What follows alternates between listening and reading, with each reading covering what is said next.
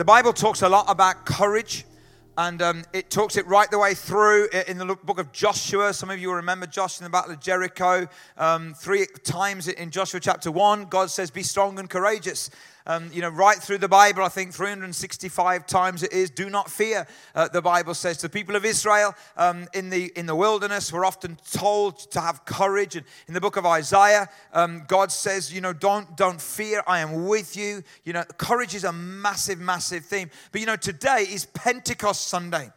Pentecost Sunday is the day that we celebrate the start or the beginning of the church as we know it, the early church on the day of Pentecost. In fact, let me give you a little bit of a, an advertisement. Tonight, if any of you are free tonight at 7 o'clock, and BCC in, in Birmingham City Church, right in the middle of Birmingham there, there's a United Elim Church Pentecost service, which I'm involved with as well tonight. Uh, and so that's at 7 o'clock. If you want to come along, you'd be very welcome. But what I want to do this morning, before we both get into the theme together, we want to set it up. We're going to go back and we're going to track the story of Pentecost, which was not 20 years after Jesus died, and it wasn't two years, it was two months.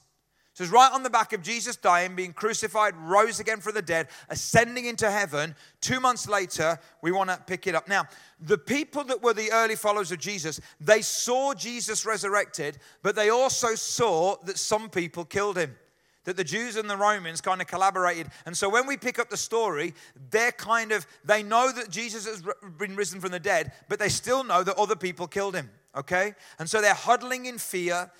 And interestingly enough, when they're huddling together, there's men and women. Can I hear an amen? Getting Pentecostal on you there on the day of Pentecost. There were men and women. There were names and no names. There were introverts and extroverts. I can't prove that, but I know that because 50, basically 48% of the world are introverts and or something like that. Basically half and half. So there were introverts and extroverts, men and women, people with names and people with no names. And then this happens. This happens. Go to the. So when the day of Pentecost came, they were all together in one place. Suddenly a sound like the blowing of a violent wind came from heaven and filled the whole house where they were sitting. Next, they saw what seemed to be tongues of fire not that they were actually, but they seemed to be tongues of fire that separated and came to rest. Listen, on each of them. Say each of them. Men and women. Names and no names. Introverts and extroverts. On each of them. All of them were filled with the Holy Spirit and began to speak in other tongues as the Spirit enabled them. Then what happened is they were filled with such a boldness and courage that they went out and began to change the world. And on that day, 3,000 people came to put their trust in Jesus. But that became a threat to the establishment, and they were called before the Sanhedrin. The Sanhedrin uh, was a, a, combination of Sadducees, lawyers, Pharisees, and scribes. These were the, the uh, political, intellectual, um, ecclesiological, it's a big word, uh, might of, of the community. And they came together and they basically said, We don't like what you're doing. This is a threat to us. We will not tolerate it any longer. Let me make an aside. We are living in incredibly intolerant days in our culture. We talk all about tolerance, but tolerance is okay unless you have a view different from what the culture defines as the accepted view. And then all of a sudden it's intolerant. And we need to understand we're living in very difficult days to be a Christian. Now, we're not living in persecution like they're living in other parts of the world, but we're living in a kind of persecution, not like that, but, but one of culture and one of worldviews. And I won't go too far into that. So, so but they pull these people together and they question these early disciples, and this is what happens. This is such a beautiful verse. When they saw the courage of Peter and John and realized that they were unschooled, ordinary men, they were astonished and they took note that these men had been with Jesus. Now, that's only Peter and John, but obviously we know that there's a whole load of other people, men and women, names and no names, introverts and extroverts. And when they saw their courage, they were impacted. Not when they heard their eloquence, not when they marveled at their intellect, but when they saw their courage. And then they got them together and they basically threatened them and they said, Listen, you need to shut up or else. You need to shut up or else. And these are the guys, hey, we're the guys that killed your master. You need to shut up or else. And so what they did is that they left the Sanhedrin because they were released with this threat, shut up or else. And what they did was they huddled together.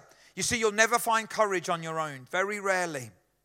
Actually, huddling together is really important when you want to develop a habitude of courage. We'll talk about that later. And then they began to pray.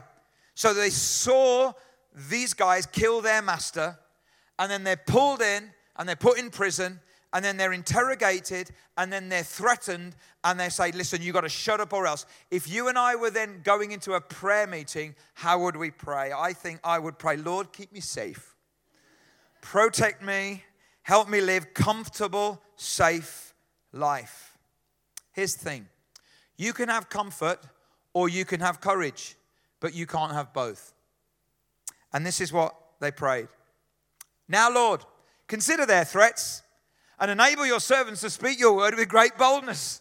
Stretch out your hand to heal and perform signs and wonders through the name of your holy servant, Jesus. Next one. After they prayed, the place where they were meeting was shaken, and they were all filled with the Holy Spirit again and spoke the word of God boldly. Listen, courage got them into jail. When they came out of jail, what they prayed for was more courage. Isn't that amazing? I wonder how many of you need courage this morning. Men and women, names and no names, introverts and extroverts. And having courage does not mean you don't have fear because scared is what you're feeling, but brave is what you're doing. And what Alice and I want to do is we want to look at this from a different angle and from some different dynamics. We want to come at it a little bit differently this morning. See, courage is not a one size fits all deal. What's courage for you may not be courage for me. What's courage sometimes for men may not be for women. What's courage for introverts may not be for extroverts. Courage begins when we debunk some of the myths about courage. And the first myth that Alison's going to look at is courage is only for action men.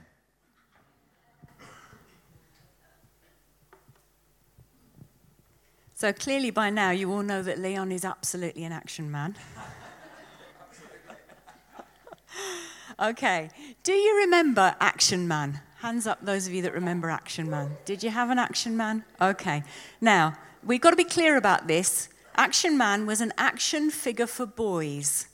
It wasn't a doll, was it? No, Action Man wasn't a doll because dolls are just for girls. Yes, yes, okay, but we all know it really was a doll. One of the things that, um, that I've been looking at is that Action Man, his design actually was tweaked over the years to fit the, the kind of identity of men through the ages. So you might have collected all of these Action Men. So apparently, in the early 70s, Action Man gained flocked hair. Anyone have a flocked hair, Action Man? Okay. And then later on in the mid 70s, he got eagle eyes and a dynamic physique.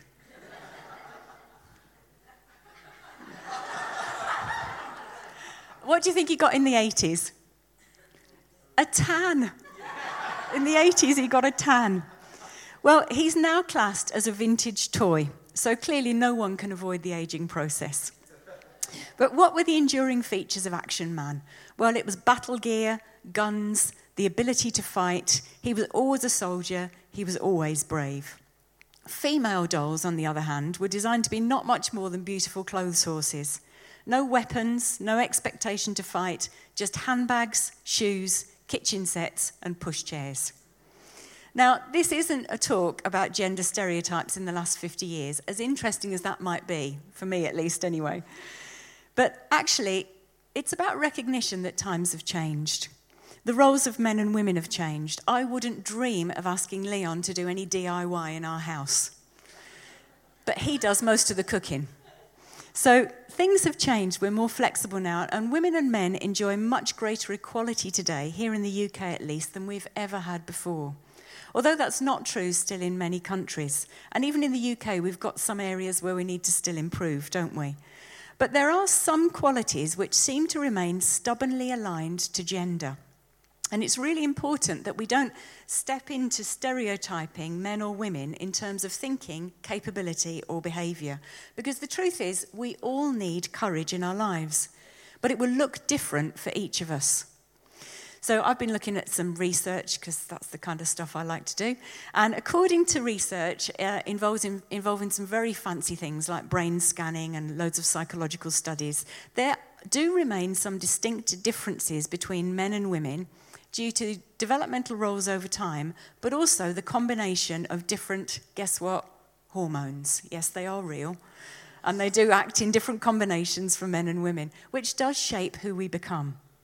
And sometimes this can lead us into a misinterpretation of reality. Men and women are both similar, but we are also quite different. So, for example, here's some of the things my research uh, led me to discover. Boys are more likely to take risks. So, when facing hazardous situations in hyper realistic simulation experiments, boys report feeling excited. Girls report feeling. Girls? Scared. Okay. And in adulthood, males are more likely to overestimate their ability, while women often. Oh, that's got to be the women laughing there. Yeah. It's absolutely true. Men overestimate their ability, while women underestimate both their ability and their worth. And one study in America showed that men graduating with exactly the same business degree on average earned $4,000 more than their female counterparts. Now, interestingly enough, this wasn't because of any sinister sexist agenda. It was because only 4% of women asked for a raise, while 57% of men asked for that raise and got it. In another study, it was reported that when looking for work, men will apply for positions for which they fulfill approximately 60% of the criteria. The other 40%, they kind of think, do you know what? I'll figure that bit out once I get the job. That'll be okay.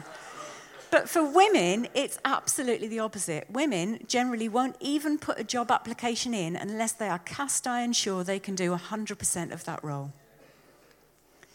Now, I'm not sure if many of you watch the Great British Menu. I can sense your excitement at the thought of this. You can see the very exciting activity that takes place in our house. But one of the things that we love to do is we love to watch the Great British Menu. And we were watching this last series, and one of the things that struck us really powerfully was that when the male chefs were asked, How would you rate your food? they all said 10 out of 10. If they were feeling a little bit uncertain, they'd say, Oh, maybe a 9. Okay. What did the women chefs do?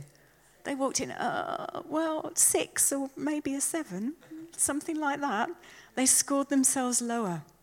They only scored themselves a seven, even if they were taking a risk. Now, before we get carried away with the positive association with being a man, there is a downside to men's natural overestimation of their ability because it leads to increased risk taking behaviour, which also means that men are more likely to die as a result of accidents than women. So it's not all good. There's something to be said for being a little bit more cautious there. But why is that? Well, it's because boys are more likely to do dangerous things, less likely to listen to warnings, and less likely to tell someone if they've had an accident. That's absolutely true which is why there's a greater accident rate. So, what's all this got to do with us and the courage of Jesus' followers? How does this possibly connect into the text? Well, if we go back to Acts verse 1, Acts 1 verse 14, they all joined together. They all joined together. It wasn't just the men, it wasn't just the women. They all joined together constantly in prayer. This was a moment in time when they all needed courage. They were all in the same vulnerable situation. They all needed to be brave, but understood that they would be stronger together. Combining their natural abilities, experiences, perspectives, faith, and prayers led them to become an incredible group of people who were so effective um, that amazing things happened in the days after this text. Now, we could spend a long time debating what courage looks like for men and what it looks like for women. But I suspect that we would be as much surprised by the similarities as we would be by the differences. Being courageous doesn't mean being an action man or an action woman. Of course, it takes a lot of courage to run into a burning building or to stand in front of someone holding a weapon. But courage isn't this narrowly defined stereotypical masculine trait but it's one exhibited by men and women in lots of big and small ways throughout life. I've been uh, really moved by listening to some of the D Day uh, testimonies of, of, soldiers who, who fought in the war. And um, there was a really great moment where there was a lovely chap who was a veteran, and somebody said to him, Oh, you know, that was so heroic, that was so brave. And he said, Actually, I don't consider it brave at all. I don't think I was a hero. I did nothing heroic. There was a job that needed doing, and if I didn't do it, I knew lots of people would be let down. And I just thought, oh my goodness. Now, I have to say, I still think that that was far more than simply doing a job. I think that was brave and it was heroic. But it's not just as narrowly defined as that. That expression of, brave, of courage isn't the only expression of bravery. It definitely takes courage to stand up for what you think is right and defend people who are abused, excluded, and rejected. But it also takes courage to continue working hard and acting with integrity in a hostile work environment or in a challenging home situation. And there will be situations in all of our lives when we're called to be courageous, and we need to be prepared to step outside of our gender stereotypes. It's not just men who can take risks. Some of us today, both men and women, need to recognize the call of God has, has on our lives. And we haven't had the courage yet to step into it. Well, maybe now's the time. Men, maybe you need to put aside the idea that talking about things that don't go well demonstrates weakness. Perhaps listen to warnings a little more closely, or maybe ask for help sooner. Women, maybe it's time for us to stop underestimating our abilities. Maybe we do feel fear more acutely, maybe not, but we need to realize that we often limit ourselves and limit each other. Now, this is a word just for the women, this will probably be lost on the men. But the truth is, it is a bit harder for girls, isn't it? It is a bit more tricky. So I've been reading this book on women in leadership. And uh, there's a really helpful chapter in it that talks about the dilemmas of a speaker trying to figure out what to wear on a Sunday. And the truth is, it's really easy for boys, isn't it? They just put on a pair of jeans and they think, which shirt am I going to wear today?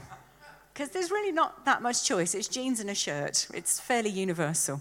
We've, we steered away from the checks today, but we're, we're on flowers.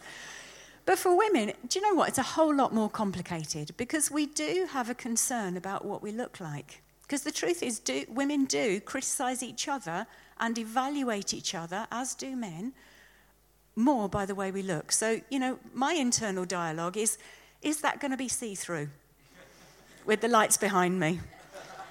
Okay? Is that going to gape if I lean forward? When I come to sit on that stool, is it all going to go terribly wrong? These are the things that sometimes preoccupy us. And ladies, you know how critical we can be of each other sometimes.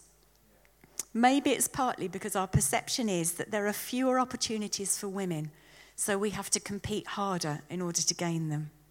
What we don't realize is that there is no need for competition not from God's perspective. There is more than enough opportunity for all of us.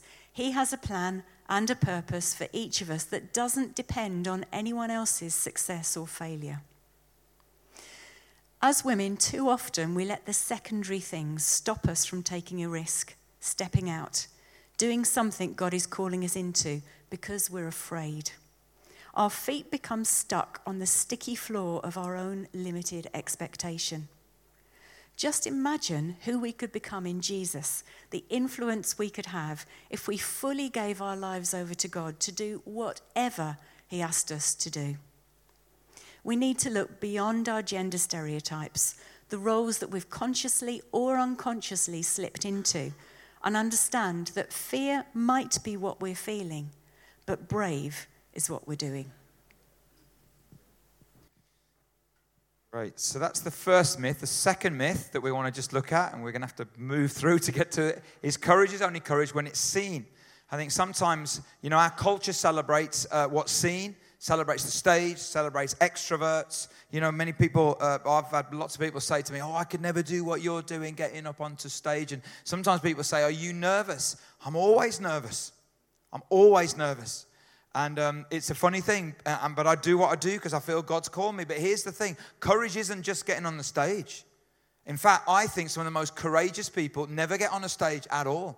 They're never seen at all. They never have a name at all. They're never put on a screen at all. But they're incredibly courageous people. Let me illustrate it for you. Anyone heard of Anne Frank? I wonder if you've heard of Miep Gies. No, interesting. Miep Gies is the lady who owned the house and gave the diary to Anne Frank. But you never heard of her. Wonder anyone ever heard of Billy Graham? Mordecai Ham. Never heard of him. He was the guy that preached the night when a 17 year old teenager called Billy Graham gave his life to Jesus. Ever heard of Oscar Schindler? What about Nicholas Winton? Some of you will. You see, Oscar Schindler, we've heard of him. He rescued hundreds of kids out of Nazi uh, Germany because they made a film of him, Schindler's List. Nicholas Winton, 669 children from the Czech Republic were spared and saved because he got them out, but no one's ever made a film of Nicholas Winton. What about Rosa Parks? Anyone heard of Rosa Parks? That black lady that sat on the bus and wouldn't move in segregation. It kicked off a lot of the civil rights things. Who you probably haven't heard of is Claudette Colvin, who was 15 and was the first black girl forcibly removed for resisting bus segregation. She was scorned by her own community. She did that nine months before Rosa Parks did what she did. But we've heard of Rosa Parks because she's seen and celebrated, and rightly so. But I want to say courage is not just what is seen, courage is often what is unseen. And I want to say to you, those of you that care for people, those of you who are carers, you are incredibly courageous. Those of you that come alongside and help people, you know, in our own church, I was, I've just been reminded this week, we have more and more children with additional needs, and many of you help, and you're never seen, and you're never on a stage, and most people in the church will never know your name. You're absolute heroes. You're absolute heroes because week in, week out, you are courageous and you work with children and you help families in, in incredible, incredible ways. And I want to say, and I, I don't want to get emotional, I want to celebrate my wife. She doesn't know I'm saying this, but she's not often seen on this stage. But I'll tell you what, everything that I do is, is, is largely down to God and largely down to the support and encouragement that I get from her. And she never does it for that. She just does it because we're called and we love each other. But often she's not the seen one, I'm the seen one. But she's the one who does a lot of the work. She's so courageous in the way that she gives. And many of you are courageous and you're not seen. I want to say you are seen because Jesus sees you. You are seen because Jesus sees you. So that's two of the common myths. So we got to get, we that's the introduction. So we're going to have to motor for the next bit. All right, just a little, a little hint there. Okay, that's two of the common myths. Here's an incredible verse in 1 Chronicles 28. David continued, Be strong and courageous and do the work. Don't be afraid or discouraged, for the Lord my God is with you. Now, he's talking in the context of building the temple, but it's an interesting phrase. Be strong and courageous, do the work.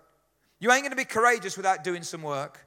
So, what does the work of building a habitude of courage look like? Two things. Firstly, it requires a choice again and again and again. Did you like that very subtle hint? So, how do we start the journey? We've got to have courage to start, haven't we? How do we start on the journey towards being more courageous? Well, as Keith said last week, the first step in changing something to develop a new habitude is to start. You have to start somewhere and in some way. And my guess is that that'll be scary in the beginning. Another veteran of the D Day landings, um, refreshingly, when somebody said to him, How did you feel? He said, I was terrified. And I think that's probably the truth of it. He was terrified, but do you know what? He got out of the boat and he went up the beach anyway. Being terrified doesn't stop us. Now, there's a great story in Numbers about a man who had five daughters. That sounds like quite a challenge by itself, doesn't it? Um, and is it going to come up? Great, brilliant. So, one day, a petition was presented by the daughters of, I've chosen a thing with every difficult name you can imagine, Zelophehad. Mahlah, Noah, Hoglah, Milcah, and Tirzah. Their father Zelophehad was a descendant of Hepher, son of Gilead, son of Machir, son of Manasseh, son of Joseph. These women stood before Moses, Eleazar the priest, the tribal leaders, and the entire community at the entrance of the tabernacle. Our father died in the wilderness, they said. He was not among Korah's followers who rebelled against the Lord. He died because of his own sin but he had no sons. Why should the name of our father disappear from his clan just because he had no sons? Give us our property with the rest of our relatives. Wow, they were quite some women, weren't they? As well as having quite a bunch of strange names. The daughters in, at that time were left unable to continue the family name or inherit any property left. Now, they could have just accepted their lot and disappeared into the community, but look what they did instead. They stood before Moses, the priest, the tribal leaders, and the entire community at the entrance to the tabernacle. Oh my goodness, talk about scary. That's even more scary than standing up here this morning. But they did it anyway. Why did they do it? Because the implications of not doing it were huge. They stood to lose everything. But they also knew that God was just and that they were brave enough to ask. And they didn't even know they were starting something big. But this incident actually led to a monumental change in the law because Moses took their request to God and the Lord granted their request. From this point on, daughters were able to inherit. I don't think they knew that was going to be the outcome when they went, but they knew their God. They changed history, but they had to make a start. They had to walk towards it. They knew that God was big and they knew that He was just, and they risked disapproval and rejection for the sake of justice, not only for them, but actually for all of the women that would come after them. This is a situation where they found real courage and they acted. Now, I haven't got time to talk about examples this morning because he'll start growling at me. Um, but if you think about some of your heroes, the people you admire most, whatever they've done, however they did it, it all started with an action. They had to have a first move, they did something. My guess is it began with a thought, a decision about the fact that they needed to act, to do something. As many of you know, um, I did a parachute jump a few years ago. It started with a, as an idea to raise money for charity. It was a great thought. Then on the day, I had to act. I had to actually get out of the plane. The difference between a nice idea and raising the funds that we needed was an action. I had to take a step. What about you?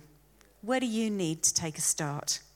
Perhaps you need to stand in front of some scary people, like the daughters of Zelophehad.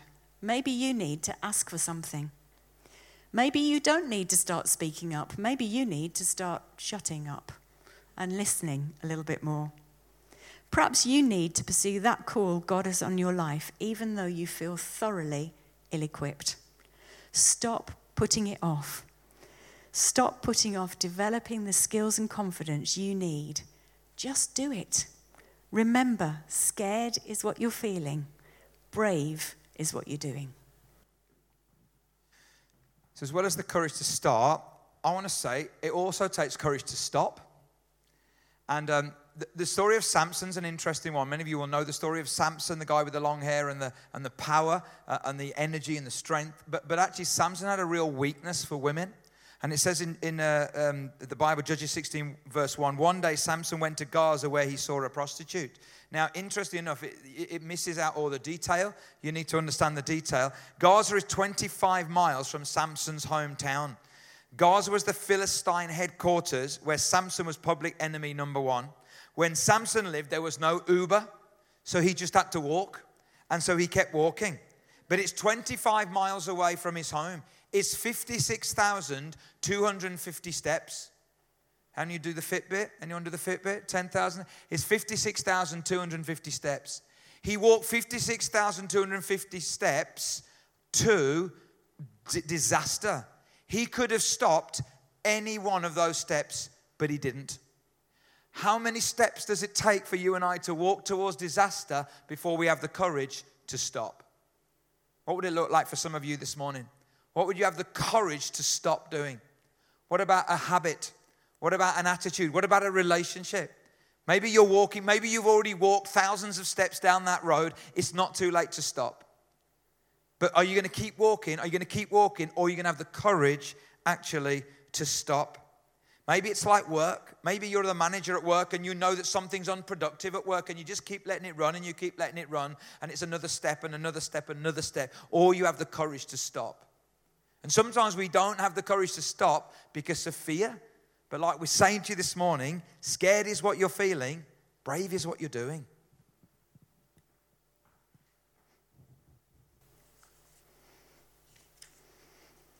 So, what else do we need courage for? Actually, sometimes instead of the courage to stop, we need the courage to continue. Sometimes we hear stories like the one I mentioned earlier about Zelophehad's daughters, and it all sounds really easy. You do one thing, and the shape of the world changes. Wouldn't that be great? Sometimes that's true, but that's not always true.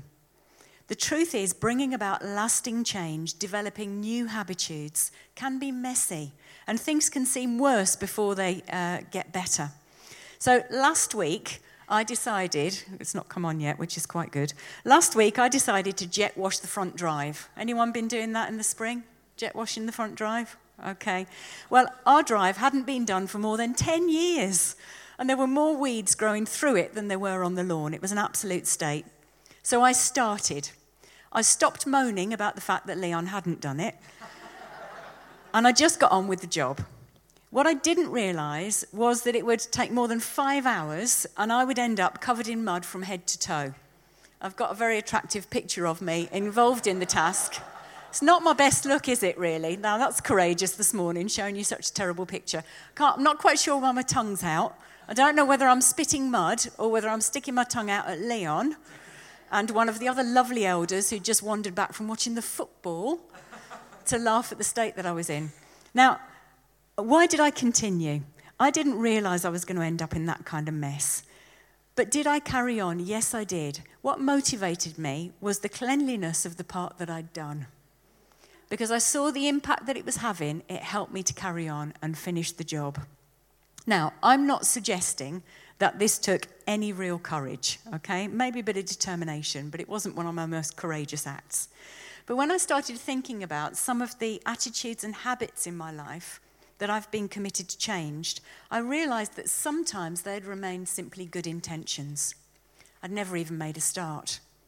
And then there was others that I'd made a start but then I'd turned back and I'd, I'd kind of lost courage along the way. and maybe got a bit messy. I'd become a bit tired of the hard work, hard work involved and just decided to stop. On other occasions, I simply ran out of fight. It was easier to slide back into more comfortable routines. Is this sounding familiar for any of you guys?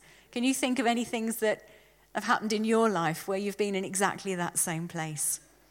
But you know what? Sometimes going back isn't possible there are no alternatives to the work God's doing in our lives other than to work through the circumstances we face. We might not want to go back, or we might want to go back um, to make it easier. We might want to give up, but these are not an option. There's a great quote from The Hobbit, and it says, Go back, he thought, no good at all. Go sideways, impossible. Go forward, only thing to do. On we go. So up he got and trotted along with his little sword held in front of him, and one hand feeling the wall, and his heart all of a patter and a pitter. There are some situations in your life that you'd love to find a way around. An illness that doesn't seem to be getting better. Maybe family situations you can't resolve. Work that leaves you feeling trapped. Caring responsibilities which feel too heavy to bear any longer. Sometimes God teaches us most through perseverance, keeping on, just keeping on, doing what is right. You might not be able to see ahead very clearly, and your heart might be all of a patter and a pitter, but you're not alone and you are not ill equipped. Remember Ephesians 6? You have a shield of faith to protect you, and you have a sword in your hand. The sword is the Spirit, of the Word of God. You are never alone. You can do it. Even if you don't feel like you've made much progress today, remember, courage doesn't always roar. Sometimes courage is the quiet voice at the end of the day saying, I'll try again tomorrow. Wow. So, courage requires a choice courage to start, courage to stop, courage to continue. But the second thing we want to say, we want to land with this, is the courage requires an energy beyond yourself. It is about digging deep. It is about finding something within yourself, but it also requires an energy beyond yourself. And, and, I think that the energy of others is absolutely crucial. I'm a child of the 80s in terms of my teenage years. And uh, one of my favorite songs, Here I Go Again on My Own. Anyone remember that song? Down the only road. What is it? The lonely road. Uh, like a drifter, I was born to walk alone, and I made up my mind I ain't wasting no more time. What a load of rubbish. Because when you make that commitment that you're a drifter going down the road on your own, and here I go again on my own, you're cutting yourself off from the energy of others. 59 times in the Bible, the Bible talks about one another. The early Christians gathered together. They were together when the, when the Holy Spirit came in Pentecost. After they were threatened by the Sanhedrin, they gathered together and prayed. It's so important that we gather together. And in Acts 14, there's an incredible little story, and it says this Then some Jews came from Antioch and Iconium and won the crowd over. They stoned Paul and dragged him outside the city, thinking he was dead. But after the disciples had gathered round him, he got up and went back into the city. So he got courage not just from on his own, but the disciples gathered round him. And the Bible doesn't say what they did when they gathered round him, but I think we know, don't we? They gathered round him and they prayed. And after they prayed, he got up and he dusted himself down, and, and God gave him, through others, the courage to go back into the city. I want to say some things, and I'm going to speak mostly to men, but this is equally true of women, but maybe not equally. Maybe it is true of women, but this is, this is some of our issues. It takes courage to ask for help. You are not weak when you ask for help, you're actually strong. This is my favorite quote of all time.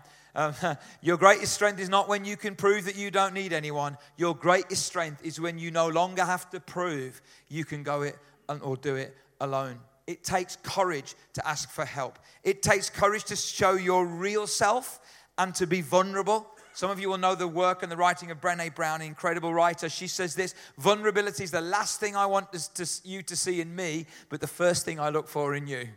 Isn't that the truth? Men, it takes courage to be vulnerable, to say, hey, I'm struggling.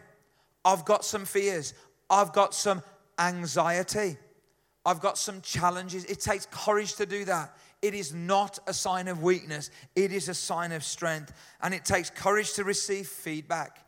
Again, Brene Brown says, without feedback, there can be no transformative change. And we've run out of time this morning, and we, we're going to talk a little bit about our own story and about times in our life and family when we've had to be vulnerable, had to ask for help. Many of you know us well, you know a lot of those situations.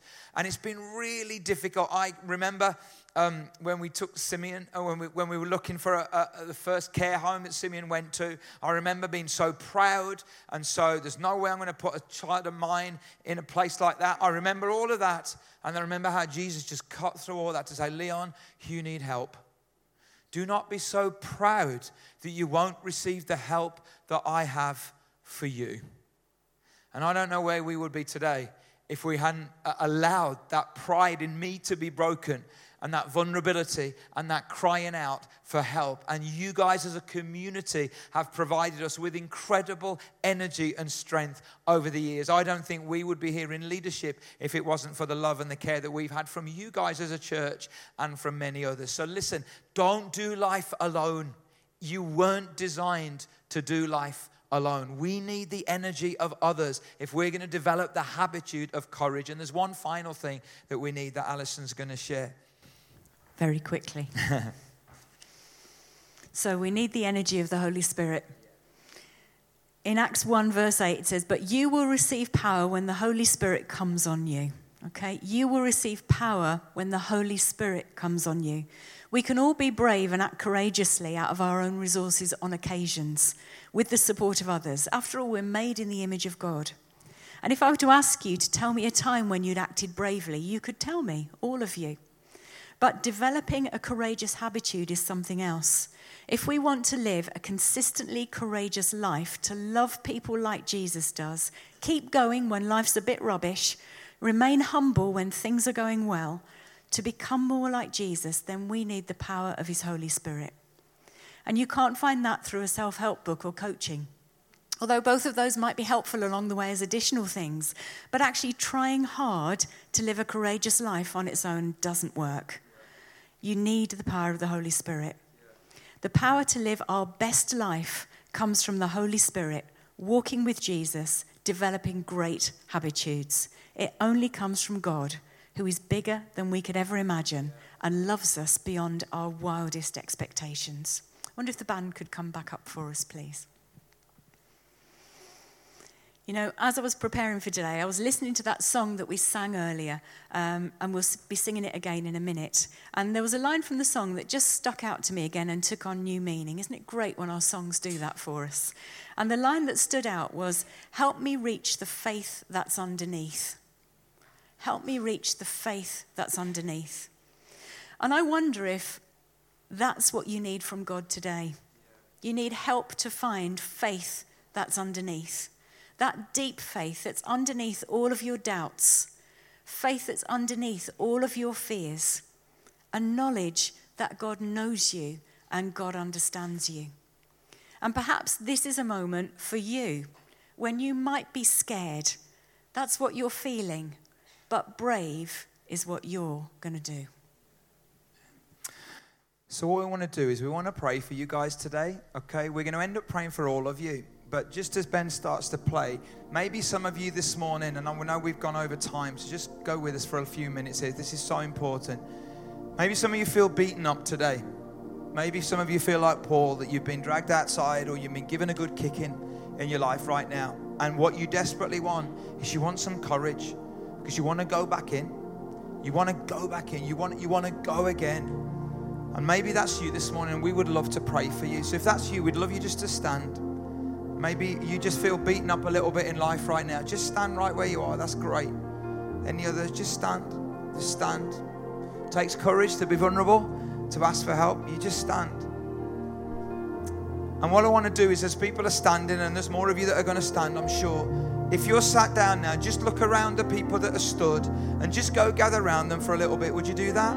Just go gather around them. Just go gather around them. Just go gather around them. Just lay hands on them and just you just begin to pray.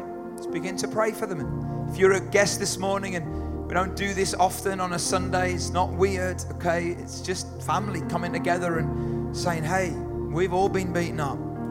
We've all known what it is to get a bit of a kick in in life. And but God, right now, we want to ask, Jesus, we want to ask that by the power of your Spirit, you would bring courage to these men and women. That you would bring courage into their hearts and into their lives. That you would speak strength and boldness into them. And Lord, as they get up and dust themselves down and go back again, Lord, they may be scared, but that's a feeling. What they're going to do is they're going to be brave. They're going to go and do it, even if they're scared. So, Jesus, would you encourage them? Would you strengthen them, we pray? In Jesus' name. Amen. Now, I just want to take a minute to pray for the men. Men, could you stand up for a minute? Jesus. Do you know what? Men are under incredible attack. Godly men. You know, it's very hard to live a godly, righteous life as a Yeah. man in our culture. And I just want to spend a minute praying for you. As I was thinking about this, I was thinking about another line in the song. And there's a line in the song that says, When the silence steals my voice. Wow. Do you know, men are talked about all the time as needing to be strong and silent. You don't need to be silent. But silence doesn't need to steal your voice. You have a voice and you have a place in our society, and you guys are really important. I just want to take a minute to pray for you. God, I, I thank you so much for these guys that have stood before you, young and old and everything in between. God, thank you for the courage that they've exhibited through all of their life, the courage that's brought them here, the courage that will stay with them as they leave here, the courage that they will exercise during this week. And God, I pray you will give them a strong voice. If they're struggling, Lord, give them the courage to say, Help me. If they're not, give them the courage to stand with others who need help. God, I pray, by the power of your Holy Spirit, will you encourage and guide and equip these guys in the week to come? Give them courage, make them brave. Not action man brave, godly brave. Because we ask it in your name. Amen. Amen. Guys, if you sit for a minute, ladies, would you stand? I want to pray for you. I want to pray for you. Jesus, I want to thank you so much for these incredible women standing in your presence here this morning. Lord, I want to thank you for all the incredible women that bring Jesus into my life and have done and, and are doing in just, just incredible things in modeling to me what, what you're like. And Jesus, I want to affirm them this morning. And we pray, God, for every single one of them, those of them that are mothers, those of them that aren't, those of them that are in the workplace, those of them that aren't, those that would consider themselves to be leaders, and maybe those that don't. Lord, every single one of them making a contribution for the King of Kings. And Jesus, I want to pray, God, would you would you release them, Lord, out of that sticky floor maybe? And Lord, that glass ceiling that they always have to seek Him to bat against, God, we thank you that many of them have the courage to break that glass ceiling. God, and we as men, we want to play our part in helping them do that and being all that you've ordained them to be.